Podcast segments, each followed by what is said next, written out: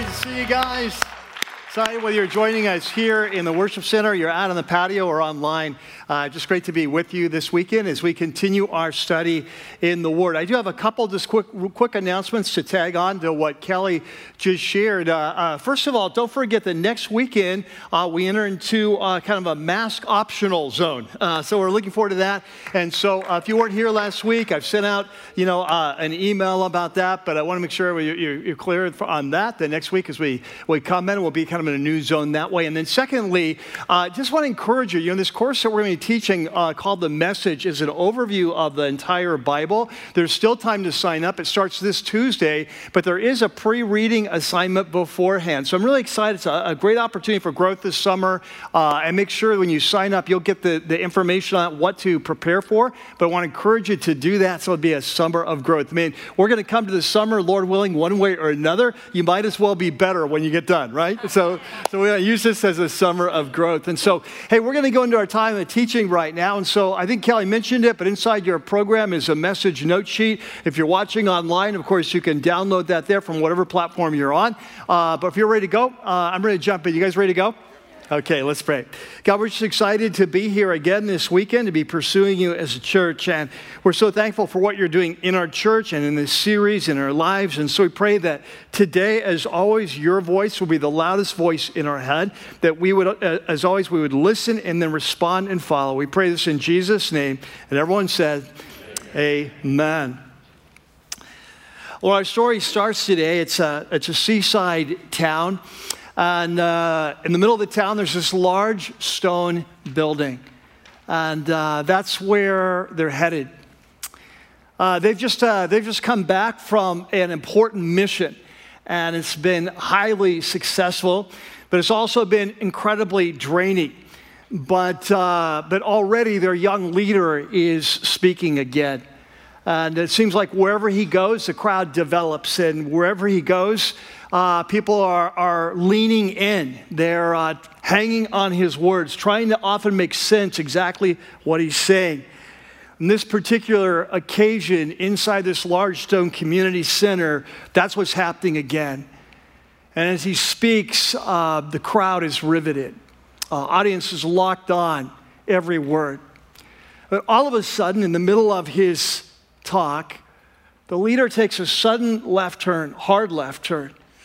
And he begins to stray into some very dangerous territory. And uh, as his young friend in the crowd is watching, he's extremely concerned because it doesn't take a rocket scientist to, to realize what's happening. Suddenly, the whole tone of the entire room is changing.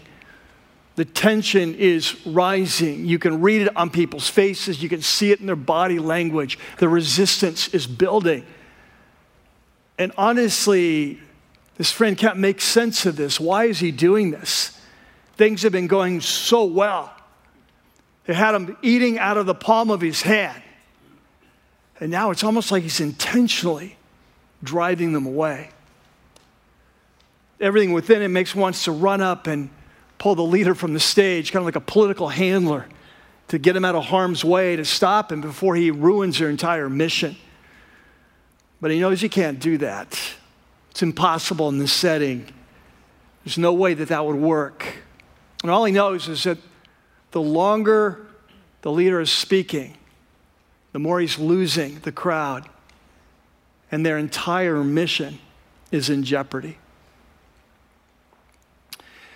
Well, today we're continuing this series that we've been in the last few months. It's called Signs, a Path to Life. And for those of you who are brand new, whether you're here for the first time at Rocky Peak, inside or out, uh, or you're online, I want to welcome you. Uh, this is a series about Jesus. In fact, it's an in depth look at the life and teaching of Jesus, as seen through the eyes of one of his closest friends, confidants, uh, followers. His name is John, or we call him the Apostle John who, towards the end of his life, is, is writing his account of his experiences, firsthand experiences with the life and teaching of Jesus, and especially focusing in on seven specific supernatural signs that Jesus performs over the time that they were together, the two or three years, that, that he believes gives a special insight into who Jesus is, why he came, and they kind of marks for each of us the path to life.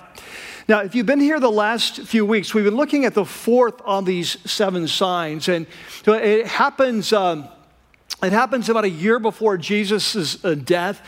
Uh, it happens on the northeastern shores of the Sea of Galilee, where Jesus has spent the day healing and, uh, and teaching the crowds. And then that night, he, uh, kind of like Moses before him, long before him, he feeds the entire crowd, 5,000 men and their families, somewhere between maybe 10 and 20,000 people, with just one, one kid's meal, like uh, five rolls and a couple fish. Sort of, I, have called it, as, you know, that, their version of the Happy Meal. And during and, and so when the crowd sees this, it triggers deep uh, kind of national memories uh, of when Moses led them out into the wilderness uh, after the Exodus and fed them supernaturally for 40 years with, with the bread in the wilderness. And so they're, they're beginning to put two and two for, together. And for many of them, this is a, a turning point where they, hey, this is, the, this is the, the, the prophet that Moses said would one day come. This is the Messiah. And they wanted to come and force him to become king. But Jesus, of course, realizes this would be a disaster, and so he quickly dismisses the crowd, sends his disciples out to the sea to go back to Capernaum on the other side. He goes up on the hill to pray, and then that night in the early morning hours walks on water, and then they end up on the shores of Capernaum, which is his home base on the northwest shore of the Sea of Galilee. So if you were here last week, we watched this. Once again, the crowds finally catch up with him. They find him. And, uh, and he begins to teach them again, but he begins to challenge him right at the beginning of that message. And he says, Y'all are following me, but you're following me for the wrong reason. You're, you're following me because I, I, you, you think I'm the Messiah that's going to destroy Rome and, and then bring in free food, kind of be your bread king. He said, But you shouldn't be following me for the bread which perishes. You should be kind of working instead for the bread which endures to eternal life. And he began to talk about how he is the bread of heaven that's come down to give his life for the world, and that whoever believes in him will never hunger, will never thirst. And so that's where we left off last week, right in the midst of his message. And so today we're going to pick it up there again as today, all of a sudden, Jesus' teaching is going to take this hard left turn. It's going to throw the crowd into disarray. And by the end of the time he's teaching, many of those who just 24 hours before wanted to crown him king and make him king are now leaving him. And so, if you have your Bibles, your apps, let's go ahead and open up to John chapter 6.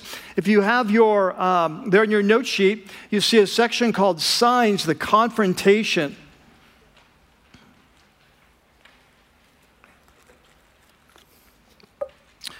So we're going to pick it up at verse 48. Uh, this is a, we, we kind of a little overlap from when we went last week, but I think this will set the stage. So this is where he says, I am the bread of life. Your ancestors ate the manna in the wilderness, and yet they died. But here is the bread that comes down from heaven, which anyone may eat and not die. I am the living bread that came down from heaven. Whoever eats this bread will live forever. When you get to the, the time of your death, because of the life inside of you, I've given you, you just step over into life that is truly life. And he said, I am the living bread, verse 51, that came down from heaven. Whoever eats this bread will live forever. And then he says, This bread is my flesh, which I will give for the life of the world. So that's where we left off last week, where Jesus begins to make this tie between his death and our life. This life that comes to us is going to come via his death. And so the Jews begin to argue sharply among themselves. As we've seen all through the Gospel of John, they often take Jesus literally when he's speaking metaphorically. And so it says the Jews began to argue sharply among themselves how can this man give us his flesh to eat? And so Jesus says, Well, let me explain. And so he says, uh, verse 53, very truly, you know, amen, amen, something important. I tell you, unless you eat the flesh of the Son of Man and drink his blood, you have no life in you. Now, I want you to picture this. Like some of us are very familiar with this, and one of the, the downsides of being a believer a long time, one of the downsides of being familiar with the Bible is sometimes we miss the obvious. But can you imagine being there listening to Jesus that day, and he says, Yeah, if you want, if you want this bread, you've, you've got to eat my body, you got to drink my blood. And what's gonna, about to happen is that Jesus is going to use a powerful metaphor of what it means to believe in Him and what happens when we do believe in Him. Uh, that it's going to be incredibly profound, but incredibly offensive on purpose. This is his, what I call last week, his thinning the herd sermon. All right? So he says, 53, very truly I tell you, unless you eat the flesh of the Son of Man and drink his blood, you have no life. Whoever eats my flesh and drinks my blood has eternal life, and I will raise him up on the last day. For my flesh is real food, my blood is real drink. Whoever eats my flesh and drinks my blood remains in me, and I in them. And so I'm sure at this point, I mean, everyone's getting very tense. Like, what is he talking about? This is grossing us out. This, this metaphor that Jesus using of eating his flesh, drinking his blood, is it's both extremely profound and it's incredibly offensive. Let's talk about the profound part. What we've seen throughout the Gospel of John is Jesus is using a wide variety of metaphors to explain that he has come to give us this life, this life that will transform us from the inside out, this life of God, this life that we are created to live. He's talked to us about being born again. He's talked to us about uh, uh, drinking deeply of the water of life. Now he's changing the metaphor to the bread of life. And in all these metaphors, there's a sense that, that when we believe in Jesus, something happens to us that at an organic level we are connected to Him, where His life comes into us, and we begin to share the very life of the Son of God through the work of the Holy Spirit. We actually take Him in, and He becomes part of us, and we become a part of Him. It's incredibly profound. But in that culture on that day, this would have been incredibly offensive. And you say, why? Well, not only for the obvious, it just sounds gross. But catch this in Jewish culture, according to the Old Testament law, Jews were not allowed to eat or drink blood. In the Old Testament, there were strict laws. When you kill an animal, you have to drain it of its blood. The, the, the, blood, the Old Testament, Leviticus says the life of the animal is in the blood, so the life is sacred. The blood can be used for sacrifice because we're pouring out a life in death. But you can't drink the blood. You can't eat the blood. Even when you have meat, you have to drain it first. And so, for, for Jewish people to talk about drinking blood is incredibly offensive. And, and that's just with the blood of animals. But now Jesus is talking about eating, eating, eating my flesh, drinking my blood, which is kind of like almost like cannibalism or something. And he's being incredibly offensive. But what you want, I want you to catch is this is obviously intentional. This group of people is following him, but for the wrong reason. They believe that he's going to be this incredible Messiah that's going to be conquer Rome and then provide them with free food. And they're willing to listen and follow him as long as he fulfills their vision for his life. They don't really trust him, they trust him to carry out their vision. And the moment that they realize that his vision is not their vision, they're going to leave him. So they don't really trust Jesus, they just trust that he will fulfill their vision for their lives. And Jesus knows this. He knows they don't really trust him, but they don't know it yet. And so he's going to bring some very strong language to bring them to a critical crossroads where they have to decide are we going to follow him or not? And so he goes on and he says in verse 57 just as the living Father sent me, and I live because of the Father so the one who feeds on me will live because of me. This is the bread that came down from heaven. Sure, your ancestors ate manna, but they died. And whoever feeds on this bread will live forever. And then he said this while teaching in the synagogue in Capernaum, right? So, so John throws in, now he's waited till this point to tell us where this is happening. Um, so, so what he's saying, apparently, that at this point, he says, I want you know this conversation took place at the synagogue in Jesus' headquarters town on the northwest corner of the Sea of Galilee at Capernaum. Now, this is interesting because we know exactly where the synagogue was. in fact, when we go to Israel every year, and Lord willing, we're, we're going again next March, it looks like, that as the, every year we go to Jerusalem, I mean, go to the Sea of Galilee, we go to Capernaum. And for those of you who have been, you remember this. We go to the exact site of the synagogue. In fact, what's on that site right now is a fourth century ruins of a fourth century synagogue, but it was built on top of the, the, the foundation, and you can actually see it there, of the first century synagogue, the synagogue of Jesus.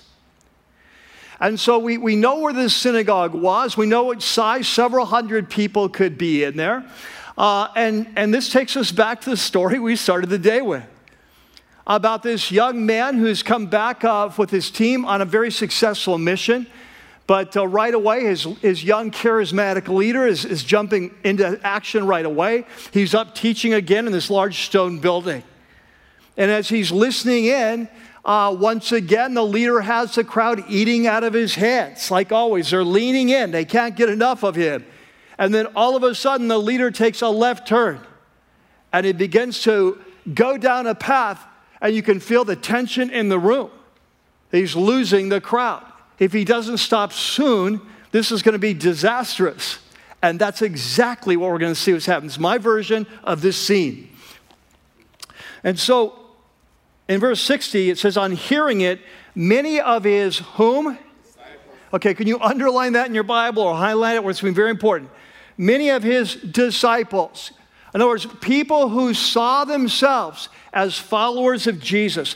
These would be people who the day before, many of whom wanted to make him king. These are people who day before, when they watched him feed the 5,000 and their families, said, Oh, this is the prophet Moses said we need to come and make him Messiah. They've been watching all of this, they've been watching him do his miracles, they've been listening to his teach, they're convinced he's the Messiah. They were believers. But after this message, it was so incredibly offensive. It says, many of his disciples said, This is a hard teaching. Who can accept it? In other words, we can accept it, as we'll see. So, aware that his, that his disciples were grumbling about this, he said, Does this offend you? and he said, Well, you haven't seen anything yet. Uh, he said, Then what if you see the Son of Man ascend to where he was before? Now, this is interesting. This is a very cryptic comment. We're not sure what Jesus is talking about. He says, Hey, does this really offend you about eating the flesh, drink? Is that really offensive? Hey, what if you saw me ascend to where I was before? Remember, he just said he was the bread of life who'd come down from heaven. They had really struggled with that. What do you mean? You're Jesus. We know you who your father was. We know who your mother was. We know who your family is. So they'd already struggled. He says, Well, what if you saw me ascend to where I was before? And the question is like, how does that have to do with anything? And we honestly don't really know.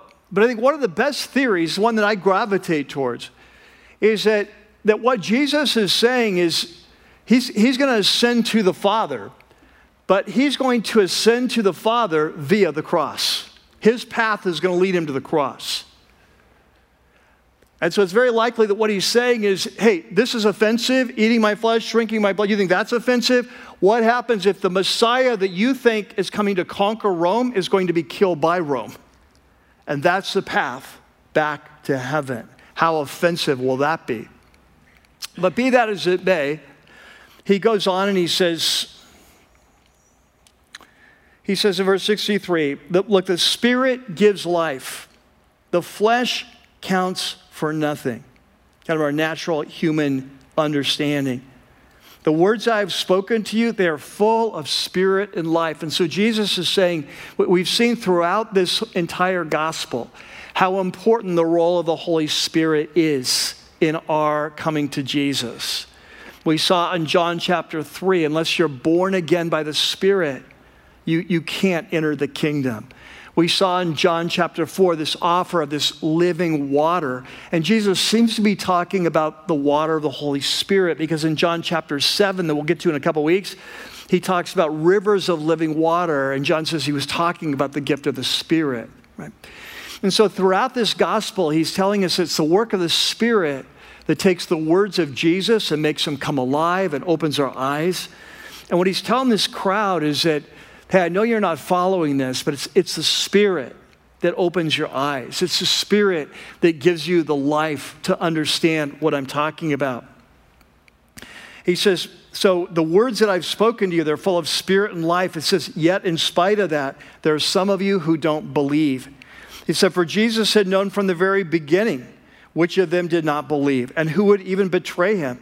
And he went on to say, This is why I told you that no one can come to me unless the Father has enabled them. So I don't know if you remember this, but last week in verse 44, chapter 6, verse 44, he said, when they're grumbling, when he said he came down from heaven, he was a bread of life, he says, Hey, don't grumble. Uh, unless uh, no one can come to me unless the Father draws them. This requires a work of the Spirit in your life. And so he repeats that again here. And then he's in verse 66, he says, From this time on, many of his what? Underline that. Many of his disciples, right, self proclaimed followers of Jesus, they turned back and they no longer followed him. They stopped believing. They, they believed he was the Messiah the day before. They no longer believe that now. Whoops, we were wrong, okay? And so this is incredible because not only does this create a critical crossroads for all this crowd listening, but it creates a critical crossroad for his own 12 disciples. And so this teaching is so radical, it's so offensive he turns to them and he says, You do not want to leave too, do you? He asks the 12. He turns to the 12. He says, What about you? Now it's interesting because in the Greek, the way this question is asked suggests that he expects, he expects a negative response. There's two ways to ask a question in Greek, and one expects a negative, one expects a positive. So he apparently expects them to say, No, we want to follow you. But I want you to catch this. He knows he needs to ask the question. This is a critical crossroads in their life. Are they going to continue following him even though his vision is so different than theirs? Are they going to continue to follow even though they probably don't understand what he's talking about, eating flesh and drinking blood? And Peter, this is one of his moments of brilliance. He says, Lord, to whom shall we go? He speaks for, the, for all of them. He says, You have the words of eternal life. And I'm, I'm almost sure that at this point in, his, in their lives, they have no clue what Jesus is talking about. They, they have no, eat, eat my flesh. I think they're probably as confused as the crowd. Their idea of who the Messiah was and what he would do was the same as the crowd's. We'll see that later on in their life. They don't understand what he's saying, and they certainly don't understand what he's talking about, about eating my flesh and drinking my blood. They are probably equally put off, but there's a difference between them and the crowd. And the difference is the Holy Spirit has opened their eyes to who Jesus is. And though they don't understand what he's saying, they trust in who he is. The Spirit has given them life. They, they can't make sense of all this, but they sense that he is who he claims to be. And though they don't understand him now, they're going to continue to follow him in the hopes that they will. And so Peter says, We have come to believe and know that you are the Holy One of God. In other words, Messiah. And so Jesus says, Well, even amongst the 12, you're not all good. He says, Have I not chosen you? You know, the 12, he selected them, but, but one of you is a devil. And of course, he's talking about Judas, the son of Simon Iscariot, who, even though he's one of the 12, one of the inner circle, will later betray him. Now, of course, at the time, neither John nor any of the disciples understand this. There's nothing about Judas at this point in time that would suggest he's the one. We'll see that later as we come to chapter 12 and chapter 13. Is that when, when they find out it's Judas, they're going to be blown away. Like, no one's going to go, Oh, I always knew he was a little weird. But Jesus says, Hey, Every, you know, most people are leaving him. He turns to the 12. He says, What about you? They says, We're staying. He's going, Yeah, but there's, we still got a defector even here. Okay, so that's the passage. It's an incredible passage. It starts with the, the feeding of the 5,000, kind of like Moses, where they recognize Jesus as the prophet. They get that right. He is the king. Uh, and because of that, they pursue him. But Jesus realizes they're pursuing, as we saw last week, for the wrong reason. And so he begins to challenge them about why are they following him and when they're not getting it he, he resorts to very strong incredibly profound but incredibly uh, offensive language to help them realize they don't really trust him. And by the end of the day many of those who saw themselves as disciples leave him. And it's a critical crossroads not only for the crowd but also for the 12 so here's what i want to do in the time that we have together, I want to do two. I want to highlight two important principles about our life, our journey with Jesus, how we grow, what to expect in our, in our lives. Second, and then come back at the end and, as often I do, ask one really critical question. So, there in your note sheet, you have a section called Signs, the Tipping Point. Because for this crowd, this message was a tipping point. This was the point where many of his disciples said, We can no longer trust him, we no longer believe. They, they went the wrong way. For the disciples, they went the other way. Right? So, so here's the two principles. Number one, the first principle is that a good start doesn't guarantee a successful finish. A good start doesn't guarantee a successful finish. Now, this is something the New Testament teaches all the time. Uh, one of the most uh, common metaphors the New Testament teaches is it compares our, our journey with Jesus, it compares our relationship with Jesus to running a race. And it's constantly challenging us not to get off track, not to stop, and what the message of the New Testament is, is one of the marks of a true disciple of Jesus is they keep on following to the end. How, how do you know a real disciple? A real disciple follows to the end. Now, we see that today. We see that in this crowd, that this crowd had gotten off to a great start. They were really taken in by Jesus.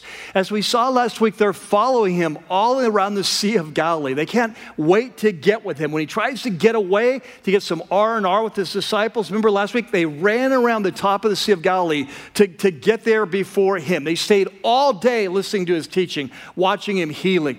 And when, they, when, when, he, had, uh, uh, uh when he had fed the 5,000, their families, they, they put two and two together. This is the prophet. This is the king. We're going to force him to be king. And then when he leaves, uh, kind of uh, under the cover of darkness, they chase him down the next day in Capernaum.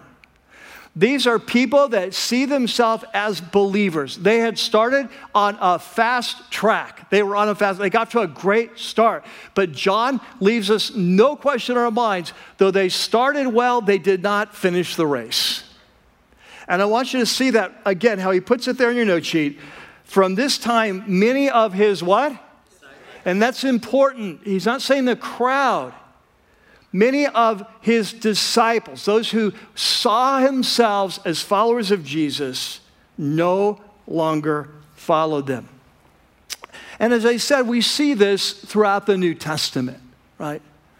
And sometimes we see in Christian circles, we see a, a, famous leader that we find out has been a, a fraud for a long time, or we, we see someone that we've, we've known and we've, we've maybe gone to school with, we've grown up, we've been followers of Jesus, and then they, they go off the rails. And it always takes us by surprise when that happens. Like, what happened? But, but what we fail to miss is that the New Testament is constantly telling us is that a good start doesn't guarantee a successful finish to this race. And Jesus taught that.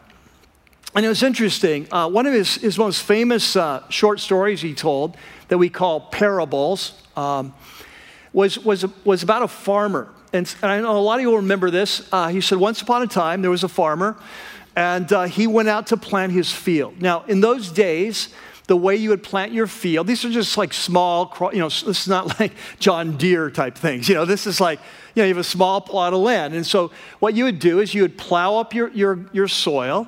And then as a farmer, you'd go and you'd scatter your soil on top of the plowed up ground and then you'd cover it over. That's how you did it. And so he says, hey, this guy goes out and he plants his, his seed in his, his field. And the seed fell on four different kinds of soil, which represent eventually, we're going to find out, four different kinds of people, four different kinds of responses to the gospel. So the first kind of soil, the, the, the, kind of, the first kind of person is a person who's just really not open to the message of the kingdom of God at all. And so Jesus says when, when they hear the gospel, uh, the message of Jesus, they, they don't even respond. Uh, Satan comes and, and, steals the seed before it can, it never even germinates, right? And on the other end of the spectrum, uh, seed number four or soil number four, these are people like the 12 disciples. These are people that they listen to the message of the kingdom, they respond, uh, they start to grow, and they, they bear fruit. They're very fruitful, right? So that's the first and the last. But in between, we have two kinds of soils representing two kinds of people. And catch this both of them start really well, but neither of them finishes well. Like the crowd today, they started well but they didn't finish well. So, so what stopped them? What were the critical crossroads that they came to? Like for this crowd, their critical crossroad was this very offensive teaching of Jesus about eating my flesh. That, that was their crowd. But what was it for these two kinds of soils, two kinds of people? Well, Jesus said for the, for the first of the two, he said, this is, a, this is a kind of person that he says uh, gets planted in what he calls rocky soil, or uh, a better uh, translation would be uh, soil that's on top of a rock slab. So, so, what happens is that there's a thin layer of topsoil uh, over this underneath large layer of rock slab.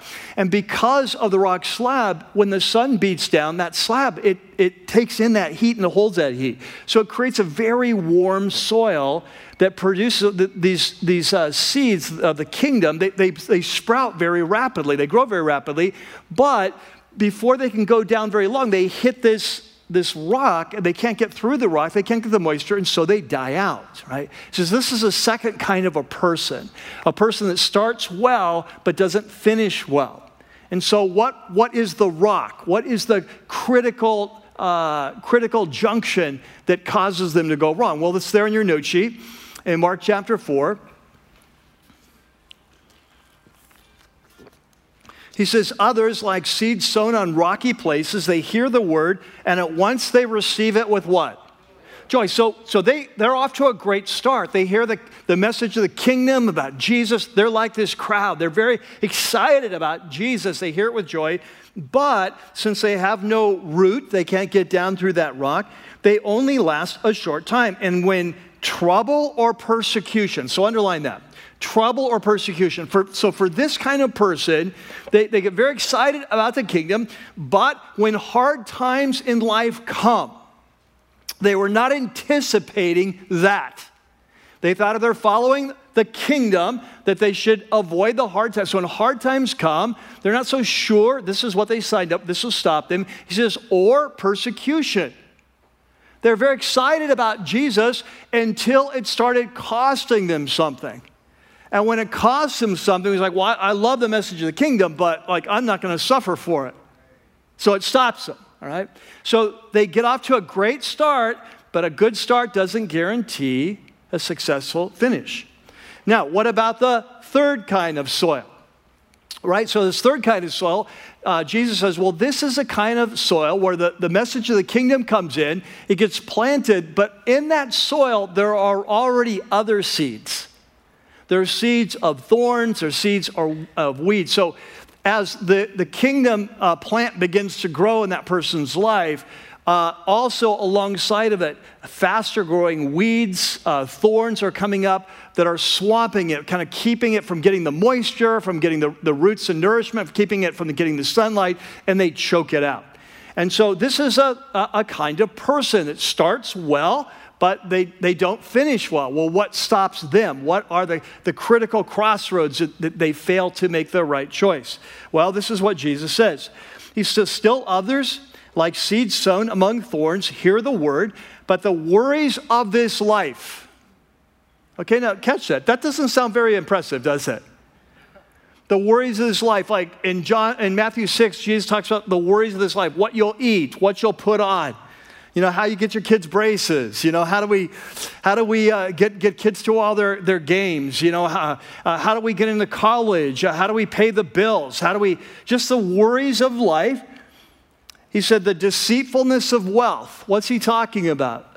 Hey, when you're thinking that, hey, getting wealthy is going to be the path to life. It needs to be our, our top priority. To surrender our finances to Jesus. He said, or the desire for other things, what we call materialism. Just the more you get, the better life is. And so Jesus says, this kind of person, it's not persecution that stops them. Um, it's not hard times. It's, it's distractions with other things. It's running after other things that keeps them. So they start well, but they don't finish well. And so, what I want you to catch is what we see today in John 6. Here's these disciples, self identified followers of Jesus, started well, but a strong start doesn't guarantee a successful ending of the race. And that's why the New Testament is constantly challenging us to not get distracted, to stay on track, to run this race to the end, because one of the marks of a true Christ follower is a follow to the end. So, for example, there in your note sheet, here's just an example in Hebrews 12, where the, the writer says, Therefore, let us run with perseverance the race marked out for us. Let's not stop the race. He says we need to fix our eyes on Jesus. He's the model of the, pers- the perfect race runner. He's the pioneer and perfecter of the faith. For the joy set before him, he endured the cross, scorning the shame. He sat down at the right hand of the throne of God. So, so Jesus is your model. He realized that he was going to have to go through significant persecution in order to get the prize. He says, so, so focus your eyes on Jesus and his model, run the race like he does. A good start or a strong start doesn't guarantee a successful finish. Number two, the second principle is that in this journey that we're on with Jesus, that Jesus leads us through critical crossroads.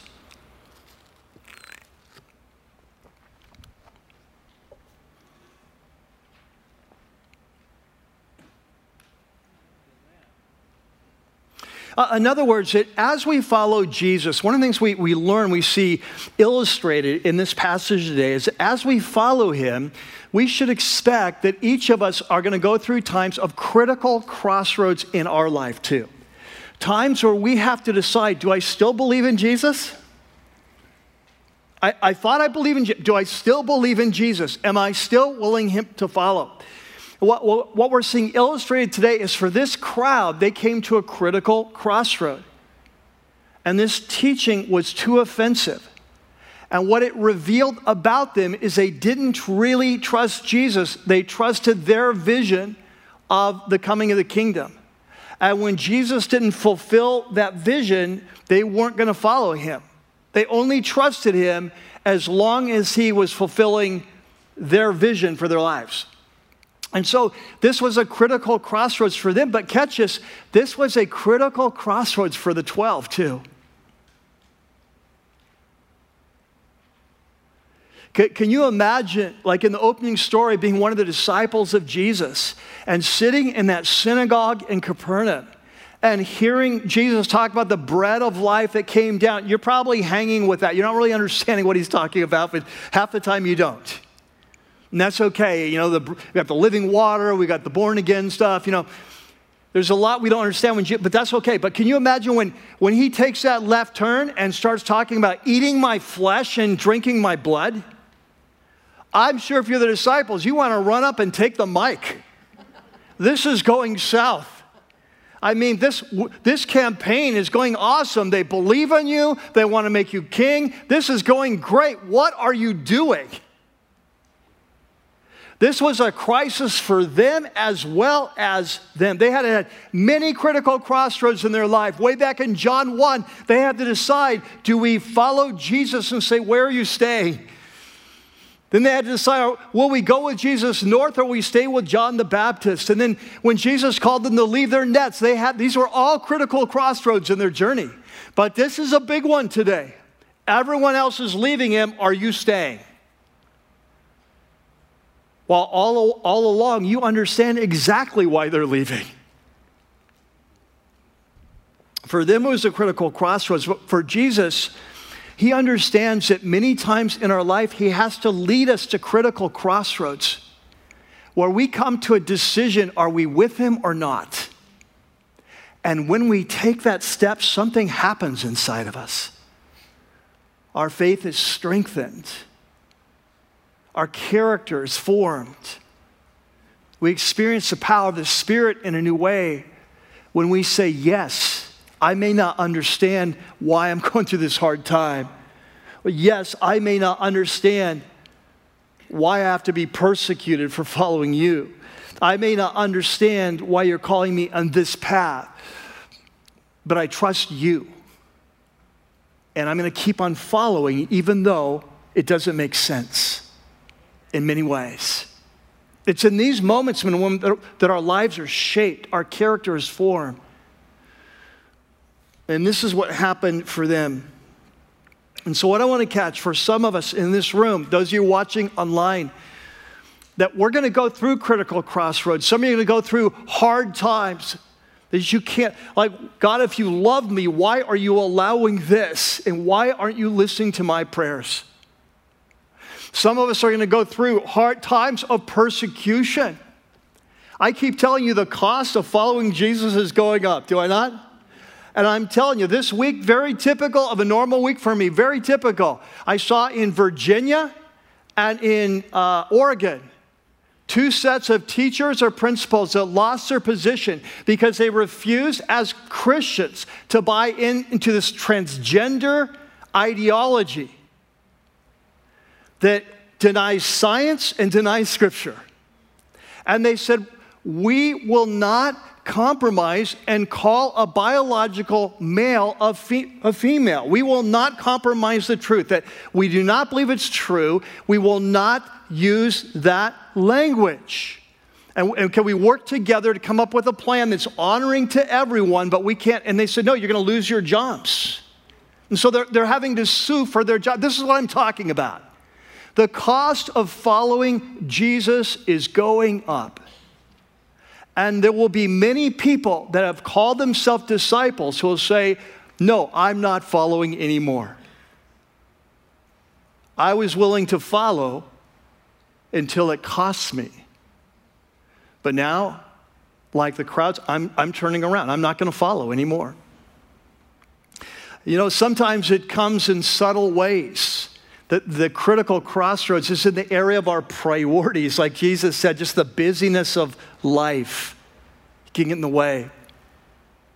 You know, I've thought of that, and I, I've said this many times from up here, and I want to be crystal clear on this. I believe there are legitimate reasons, especially for those of you who are watching at home, there are legitimate reasons why some people uh, should not be in groups right now because of their maybe a, a compromised immune. Uh, immune system or uh, some situation with vaccine or, what, or their, whatever their vulnerability that's appropriate for them not to be in church but to continue to join us online whether it's here or somewhere else i think it's very appropriate all right but here's one of my fears is that because of covid what's happened is that within the body of Christ in, at, at large, not just the Rocky people, but body of Christ, there are some people that have stopped following Jesus, stopped going to church just because of the busyness of life.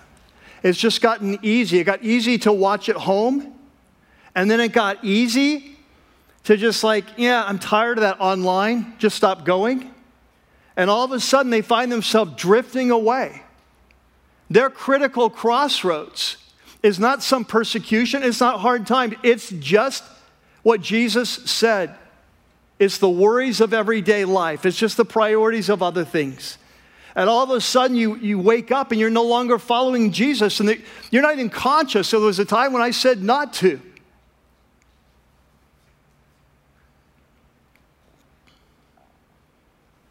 For sometimes, it's the critical crossroads is that pursuit of maybe wealth or materialism. And for some, the critical crossroads is teaching of Jesus that's offensive in our culture, just like here in their culture.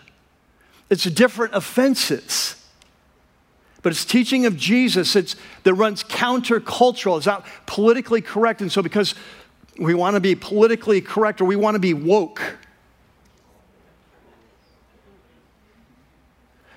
that we will just stop following so we avoid any conflict. And what I want you to catch as brothers, as, as followers of Jesus, that He will many times in our life lead us through these kind of critical crossroads, which will reveal whether we believe in Him or not. And when we take the right step, we are transformed and we are changed, and our convictions are stronger, and the change is faster, and the relationship with Jesus is deeper because we've said, I may not understand what you're doing, but I believe you're the Holy One of God, and I'm hitching my wagon to you, whether I understand it or not. Now, this leads to an important question.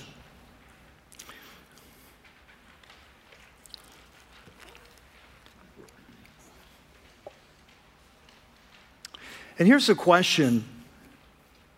There's a section called Signs, the key question. And I want you to think about this. The question is what could stop you from following Jesus? I, many times we assume, well, well, nothing could stop me from following Jesus. But the, the New Testament constantly challenges us to be alert, to be on guard. To be forewarned is to be forearmed. Like, like if the enemy were going to attack you, if, if, if there was a critical crossroads, it would be tempting for you to stop following Jesus, what would it be? What, would it be hard times? Would it be persecution? Would it be just the distractions and the priorities of life getting misaligned? Just find yourself drifting off? Would it be the pursuit of wealth or materialism, kind of not surrendering your finances to Jesus? Would it be his teaching that you may not even understand at times? That's very unpopular in our culture. It would, like, what would it for you be the thing that would be would would uh, threaten you from from following Jesus? the beautiful thing in this passage is I think that what we see in this passage is the key to us following to the end. And it's something that Jesus said there on your note sheet in John 6 and verse 63. Jesus said this He said, It's the spirit that gives life. The flesh, kind of our, our human nature, our human understanding, that, that counts for nothing. The words that I have spoken to you, they're full of spirit and their life. Now, when you stop and look at, at these disciples, I'm convinced that this is why they kept following. They kept following because they were holding on to the teaching of Jesus, but the teaching of Jesus as it was being illuminated by the Holy Spirit. That, in other words, like I said, I don't think they understood everything Jesus was talking about. We know for sure they didn't understand he had come to die for our sins. Whole, they didn't understand that. They didn't understand like why he wasn't going to be the Messiah that conquers. They don't understand that. They don't understand about this eat my flesh, drink. My, they don't get that. But there's something about Jesus, and there's something about his teaching that riveted them. They, they sensed there was life there. They sensed that he was who he claimed to be. They had watched what he'd done, the miracles. The Holy Spirit had opened their eyes. God was drawing them, and they, they held on to that. Even when they didn't fully understand what he was saying, they held on to him because the Holy Spirit was revealing to them these are the words of life.